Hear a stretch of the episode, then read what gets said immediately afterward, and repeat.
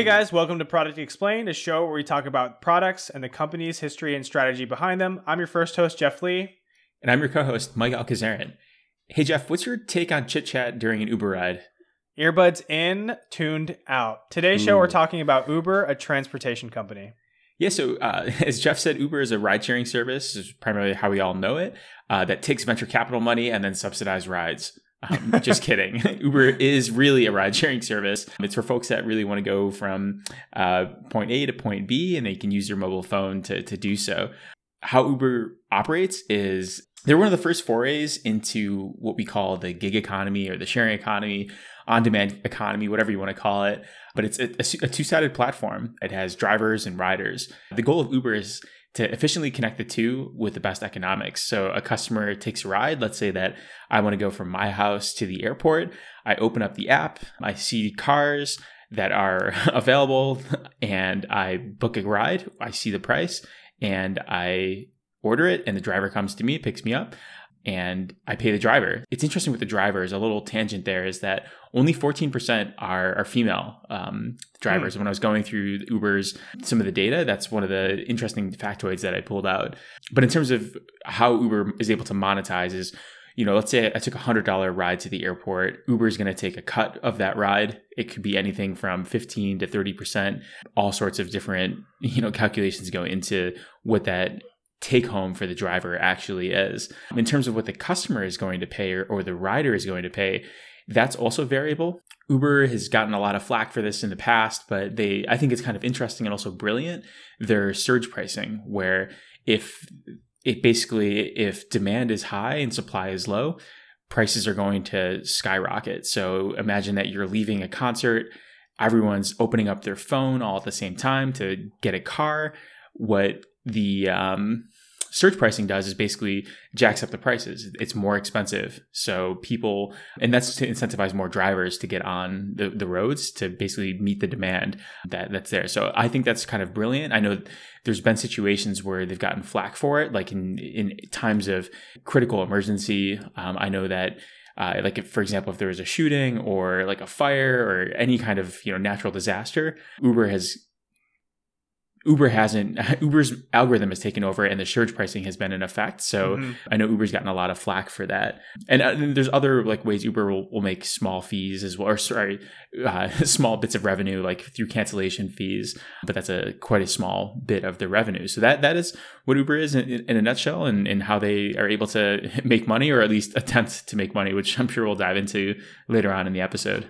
Yeah, and I think um, most people on the call, if they've you know been in a large city or lived in some large metropolitan area, has used Uber before. I know Uber has been very successful in getting people to get home safely uh, without having to drink and drive, or maybe if, if it's hard to find a DD, Uber's kind of been there. There's been other competitors Uber, which we'll talk about in a bit as well. But the surge pricing thing is really interesting. I can't tell you how many times that I've gone out in the past with drinking buddies or whatever, thinking that, oh, yeah, it's going to cost us a total of, I don't know, like 20 something bucks to get there and back. And then when we come back, there's surge pricing, especially in the San Francisco Bay Area. And then like coming back becomes like a very expensive endeavor. Back in grad school, I had to cross the Bay Bridge from Berkeley over to SF. We, you know, go out and get drinks and come back. And so you're you're taking a pretty long trip, like a 20 30 minute trip as well as like coming back during bar closing time, which is already kind of late, and then you're getting surge prices tacked on top, and it could get really expensive. But if you're kind of stuck in the middle of nowhere and you have no other options, you're kind of forced to paying whatever sticker price they put on it, right? So it, it has gotten uh, in some really weird situations before, but yeah, I mean, it, Uber tries to look at it from a purely supply and demand perspective, but it's hard when you start injecting these different scenarios and ethics and things like that into it. Totally. And I know um, it's definitely been a while since I've been in an Uber just because we're recording Right. this in, in May of 2021. You know, uh, what is this, 14, 15 months into the pandemic. But the the last Uber ride that I had that I had to deal with surge pricing, I was out in Austin with my buddy Shaw, and we were trying to get an Uber as bars were closing. And everything was surge price. Like Lyft was surge price, Uber was Mhm, surge price. mhm. And I remember I saw a taxi and I'm like, you know what? I'm going to give it a try. You know, so I, I, I hailed a taxi and he was like 50 bucks. I'm like, you're crazy. It took like, it was like a $10 Uber ride here.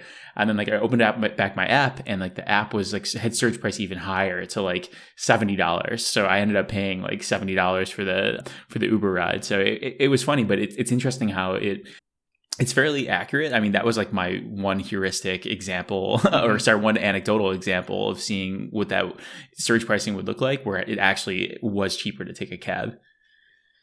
Yeah, for sure. I remember that we were trying to go back from the bars one night and my phone was dying. And the only person who had a working phone that still had some battery, they were like blackout drunk. And we just got him to wake up just long enough to like open up his phone and unlock his phone and then order order a car and we actually didn't do it off uber that time because uber was surge pricing so we went off um, oh sorry we did do it with uber but what i didn't realize at the time until we got the bill later was we ordered like an uber black and so that's that was like really expensive and like it was really tough to like say like hey sorry we have to split this four or five ways and it's like a $25 ride which would usually be like a $15 ride total. And this is when you're in college so it's not as big of a deal when you're like making money but yeah i I mean it's still expensive just for a car ride right? What is the most expensive Uber that you've ever been, or ride sharing that you've ever been? that time was expensive. It was about $100 but there was four of us and it was surge pricing. That was like kind of a corner case. I think i took a ride through i tried to get to lax from somewhere in the la area and it was like a two hour ride and i think that ended up being like 70 or 80 bucks. Like that was a that was probably the most expensive legit ride that i had. Um, but that was also on through a company work travel. So it wasn't that bad for me personally but it was a super long ride because there's this insane amount of traffic. What about you? yeah.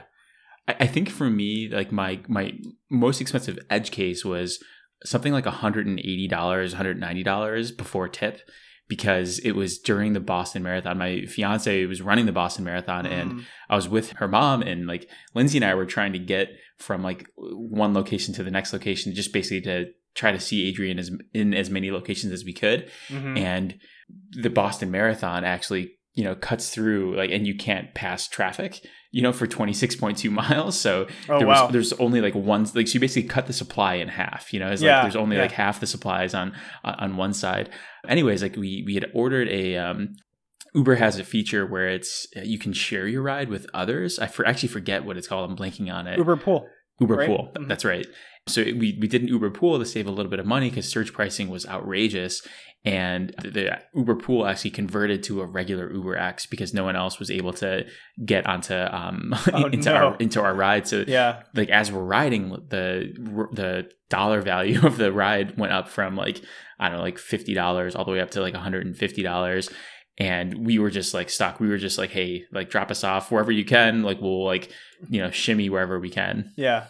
Yeah, that's rough. I I think they might have changed that because I know the counterpoint to that is um I've taken Uber pools before from let's say the airport to the house and I have like a very unique route and Uber pool for those of you that are unacquainted will like Mike mentioned try to pick up and drop off people that are on a similar route so you're not taking too much time out of the main route. So you get a variant amount of time. It might be like plus or minus 10 minutes of your travel time depending on if you pick up people.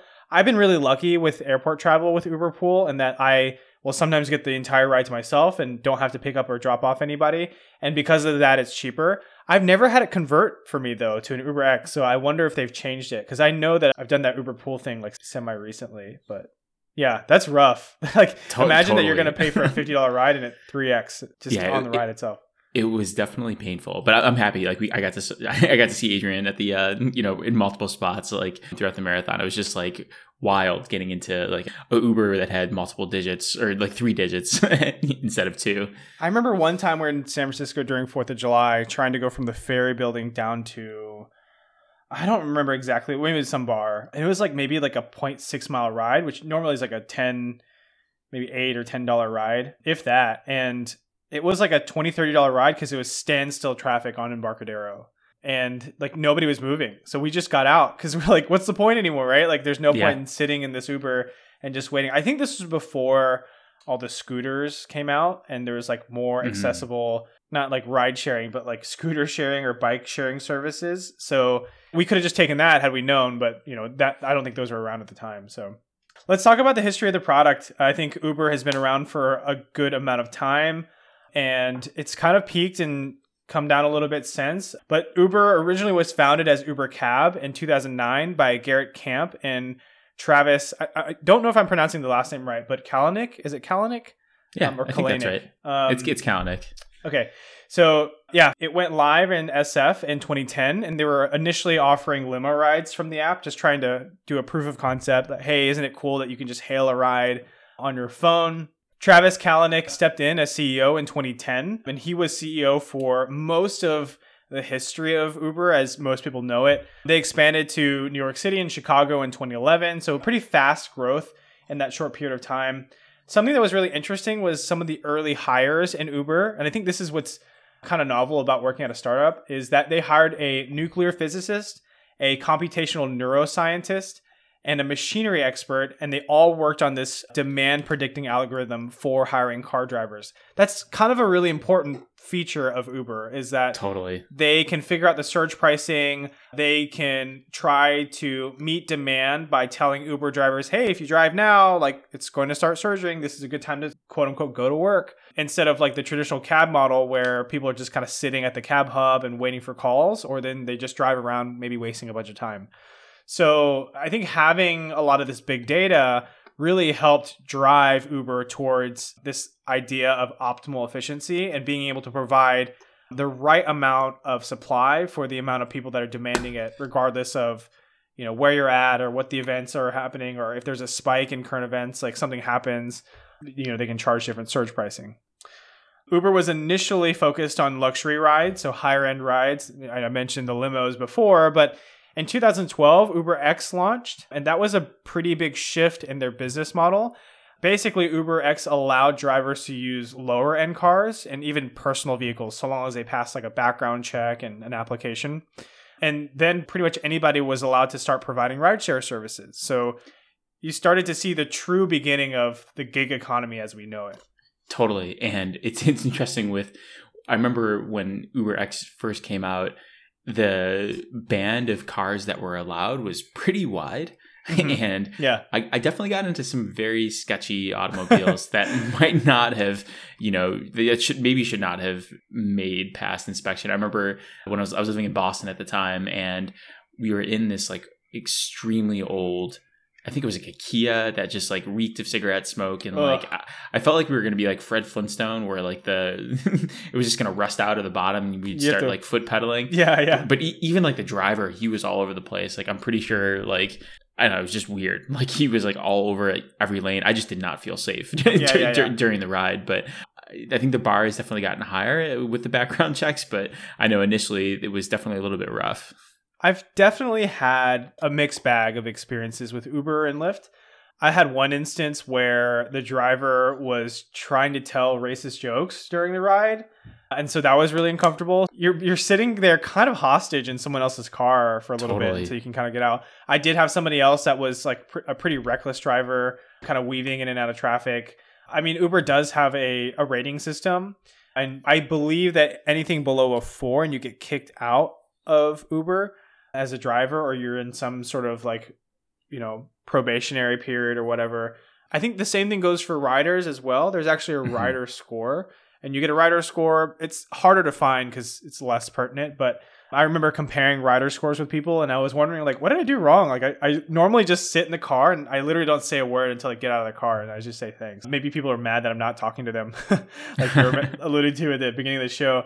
But yeah, like I think Uber X was a pretty pivotal moment for Uber because they transitioned from this uh, idea of strict control of the supply and just allowing the gig economy to kind of take over and providing the platform for people to do the work. Totally.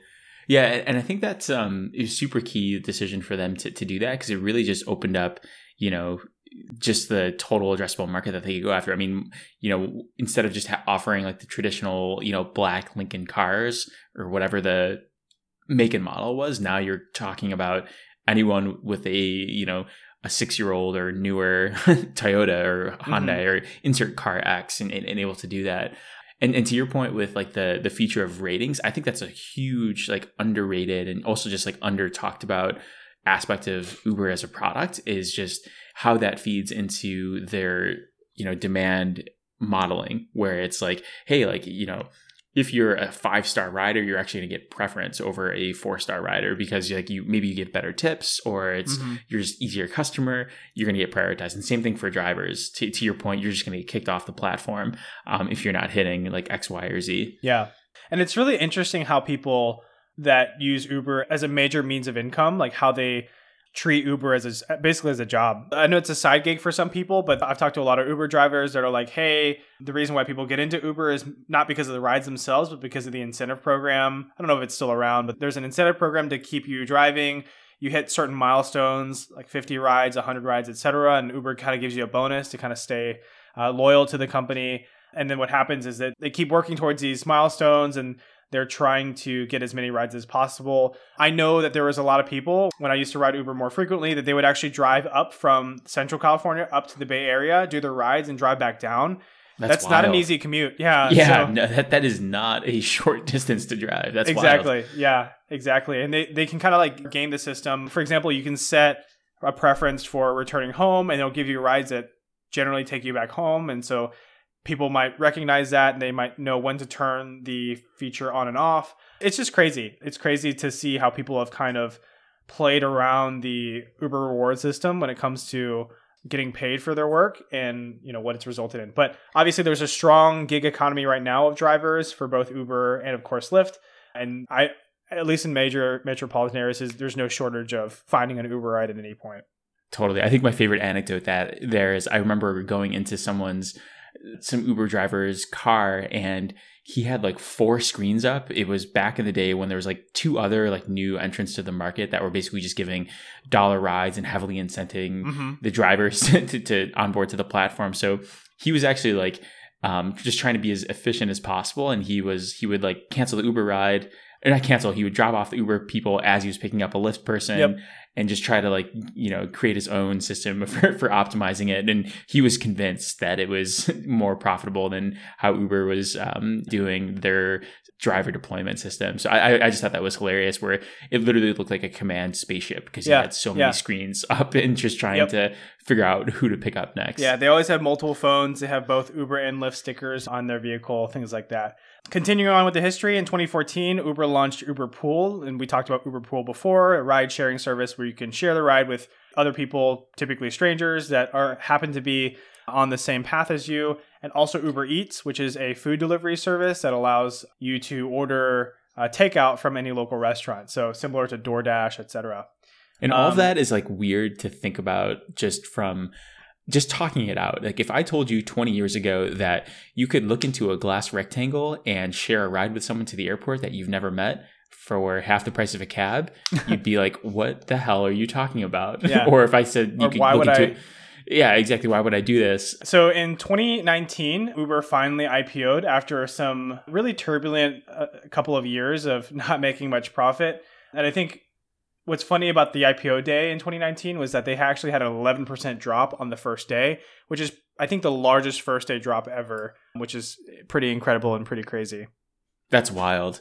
And I think on that note, though, I mean, my earlier joke about taking venture capital money and just distributing it for or discounting cheap rides, I think that is kind of true. I mean, if you look at their financials, even to this day, I mean, they IPO'd in 2019 and it's, you know, we're a year and a half, 18 months later, and they're still not profitable.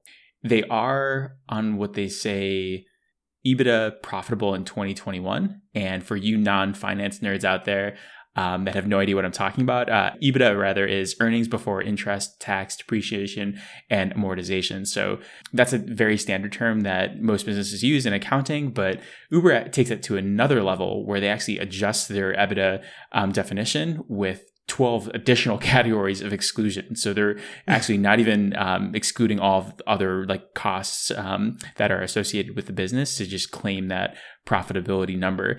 Um, so it's definitely a head scratcher for me on that, Yeah, that what their path is. Strange. Yeah. Like just trying to say like, oh look, we're profitable with a lot of like asterisks and caveats and, Exactly. and fine print, right?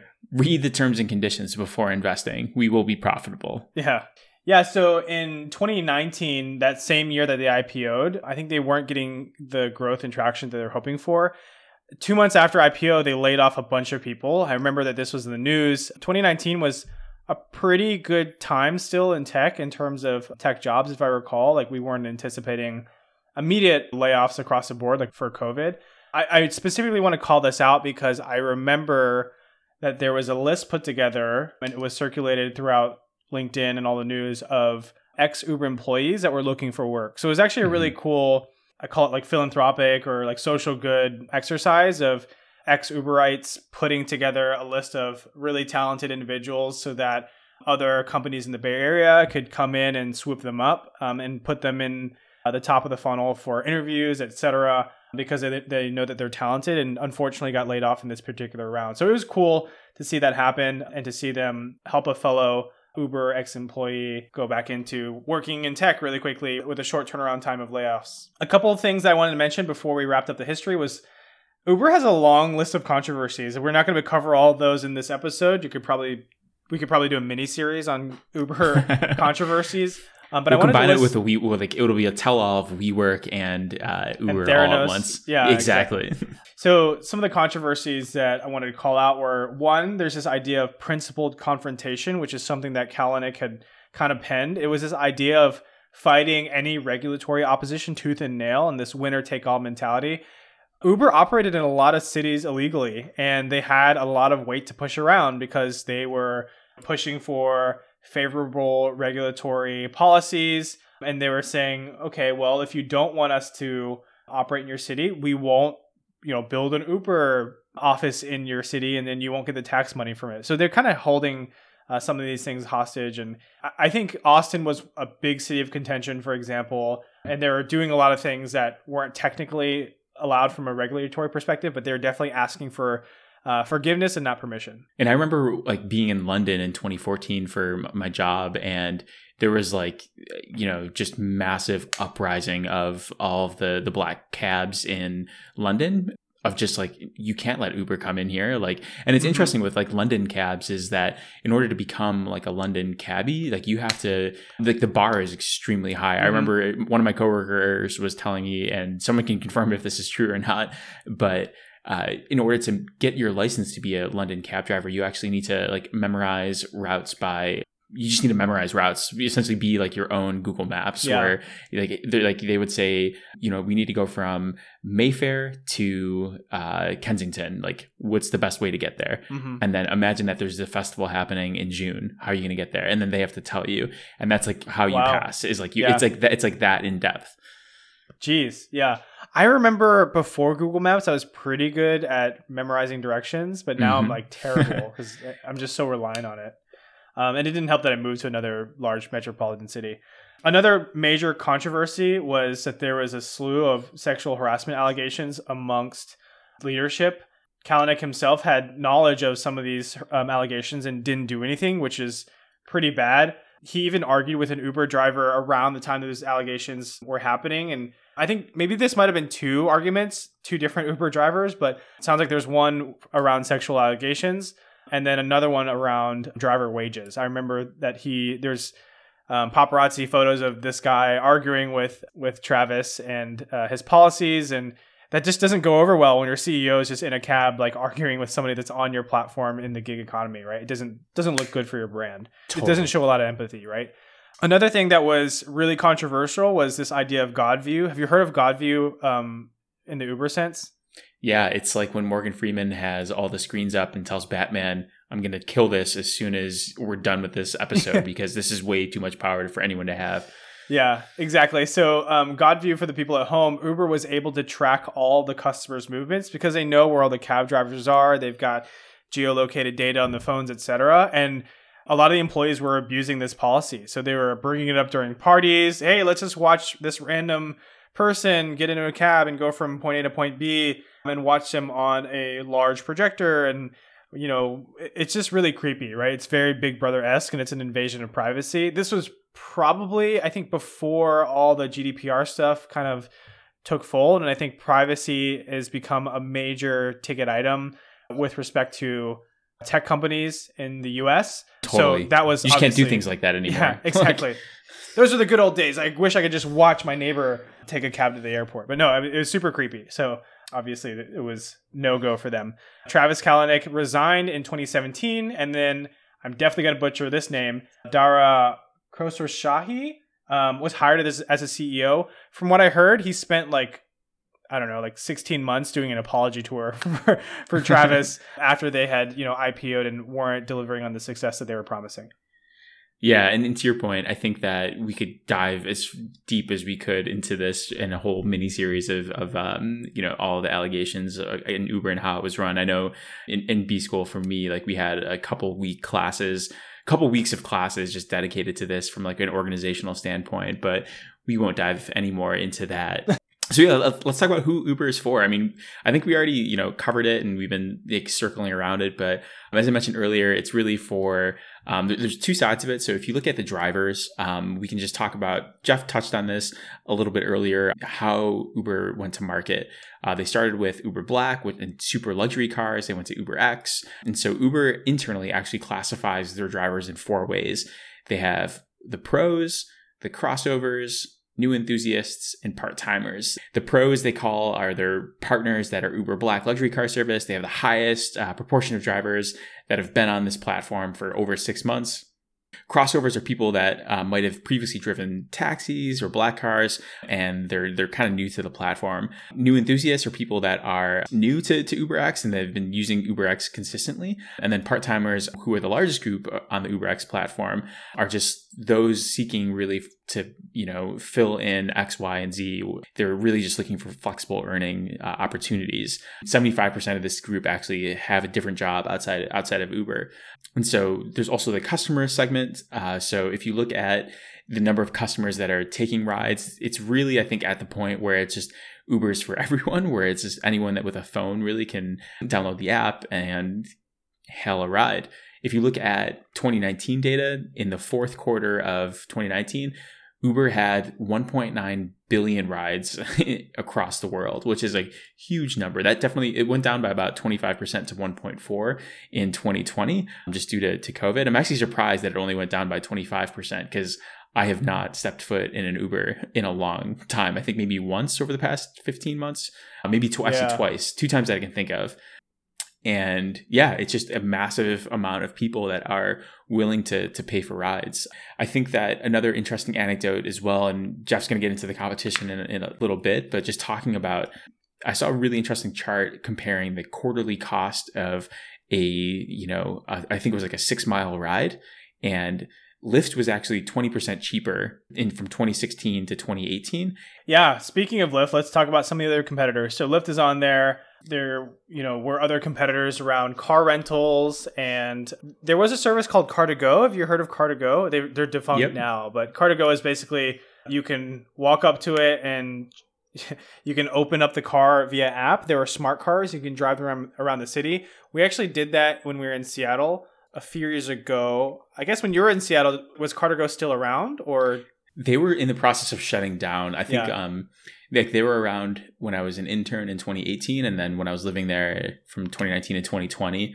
I think they were just like it was like get like I, I know they were shutting down. So like you you because it was weird because like they had a Car2Go had a partnership with City of Seattle where they could park literally anywhere. Yep. So it yeah. was really annoying to just like have like a parking spot just gone because yeah, uh, Car2Go is there. They did the same thing in Austin, which is where I originally um, found out about Car2Go, and the rides were super cheap. And uh, I mean, it's just good to get from point A to point B within the city on Sixth Street or whatever, instead of having to pay for an Uber is much cheaper. And yeah, a lot of people didn't know about it, so it was a pretty great idea. Like you said, it was easier to park because you can park in any city meter, and they had to deal with the city, so they wouldn't charge you for it. I think I mentioned bike shares. Maybe If I didn't, then obviously bike shares, scooter shares, all those types of things to get in more local areas. And then old school cabs and just like having your own car. Those are all competitors in that similar space. One thing I forgot to touch on before was this has to do with both Lyft and Uber, but at least in San Francisco, there is recently a lot of policy changes with mm-hmm. respect to the gig economy workers and what their benefits are like. I can't remember exactly what they're pushing for, but I do remember that there was a lot of lobbying and it was between both Lyft and Uber. I think it was lobbying to stop giving their gig economy drivers benefits. It's basically saying that, oh, they have data that says that most of those people are doing it on the side. They'd rather have that money be in the form of like higher wages versus benefits, and they don't want to give the benefits instead. And Lyft and Uber were arguing that it's better for their drivers. And then on the other side, the argument was that, well, you know, I'd rather the drivers get benefits. So it's kind of this back and forth of like who who is the main archetype of you know gig economy drivers and what are they asking for? What do they need? Do they want benefits or do they already have benefits from another job? And this is for extra side cash. If so do you want the side cash to be more or greater? Things like that. Yeah i think it just goes back down to like the since both these companies lyft and uber went public there's just this real need to be profitable mm-hmm. and one of the ways to do that is just to find the way to cut your expenses and their expenses are paying reasonable wages to, to, their drivers. Like I think there's a reason why cabs cost what they they cost before, and I feel like Uber's and Lyft both have been able to reach so much market share and grow as fast as they they were able to because they were essentially subsidizing rides where it was it was much cheaper to take an Uber versus a cab, but I, I think like now we're seeing the reckoning of well we actually need to pay these like drivers like what they're what they're worth or like like living wages. And I think that there's going to be a constant like regulatory battle between Uber and, and Lyft and how you classify workers. Are they contractors? Are they employees? And so on and so forth. And so I'm curious to see like how it settles but I think that whenever it does settle it's going to be too late because both Uber and Lyft are also working on autonomous vehicles. So eventually they'll just replace these workers, these poor workers with with just self-driving cars. Yeah, where you ha- exactly, exactly. So I think that's an interesting way that for the future how Uber and Lyft are um, positioned. Yeah, and at the beginning of the show, I called Uber a uh, transportation company or even a logistics company. I didn't call them a cab rideshare company anymore um, because they're working in so many different industries from uh, food gig economy and transporting food around to Uber Freight and moving things around or there was even an endeavor for an Uber helicopter service to move people via air. I remember that. So I think they're in the business of moving stuff around. They're not in the business of being a, you know, a carpool service or a rideshare service. Let's talk about our thoughts. I think it's uh, pretty on brand to talk about a five star review, especially when it comes to Uber. um, I'm happy to go first. I think the idea behind Uber is pretty incredible. I won't deny that they've started this or really made gig economy a popular business model. Like the DoorDashes, the Instacarts, the Lyfts, etc. There's a lot of companies that are moving towards this gig economy model because there's a lot of ready and willing workers that want to do this as a part-time thing or want some extra cash. And I think it's really smart that they're expanding away from just taxi and cab services towards moving X, whether it's people, products, resources, etc. The problem that I have with Uber is currently the pricing is great for me, but they haven't turned a profit without all those caveats and exclusions that you're mentioning. and basically, since I'm aware, like since the inception of the product. So I think there's definitely some issues with how they're making money. There's a lot of concerns. I think from a ethics perspective, uh, looking, I don't know how how often we've looked at a company due to their ethics, maybe except for the WeWork episode, but the ethics are pretty questionable. I, I, you know, they've done a lot of things, broken a lot of rules to get to where they are. At the beginning of the show, you even mentioned something along the lines of that the majority of the drivers are men. So I'm curious if that's because women don't feel secure or safe driving in an Uber, or if, mm-hmm. if there's other reasons you know discriminatory reasons, etc., through the application process. I think it's just like there's a lot of stuff to be said about the company, but I, I really like the idea. So that's where I'm a little bit torn. If I were to give it a score, I'd probably give it like a three and a half. Most of it falls towards the idea, the strategy, etc., and what they're offering. But I have to take points away for the fact that we don't know if the pricing is going to go up so that they can turn a profit. We don't know if Uh, the leadership is going to clean its act up. We don't know about all those things, and especially how is the world or at least the US going to react to returning to normalcy and then using, you know, Uber or Lyft after the pandemic's over. Yeah, I, I, I totally echo like that. I mean, if I just decouple Uber as just a pure product, it's probably one of the highest rated rated products that I could think of. For me, it's like absolutely revolutionary, and like I'm sure how, like how much I'm sure all of those you know Better Call Saul lawyers that deal with drunk drivers have probably lost a ton of business because Uber and Lyft have just been able to. It, it's just like non-question. If you're going to go mm-hmm. out with your your friends, you're just going to order an Uber and Lyft, and you're not yeah. going to get in the car after after having a few drinks. So I, I, love that, and just being able to get where you need to be, and it's so cheap. like you're just and it's inconvenient and knows exactly where you are, mm-hmm. and it's just it's able to you know give you the time of where you're going to be. I love that. But I think all the other holistic implications from like the ethics to what the company's doing and how they're paying drivers and why is it so cheap really brings it down. So I actually would say it's, you know, a four and a half star product, but probably like a three star company um, and falling somewhere in between um, for my for my final review.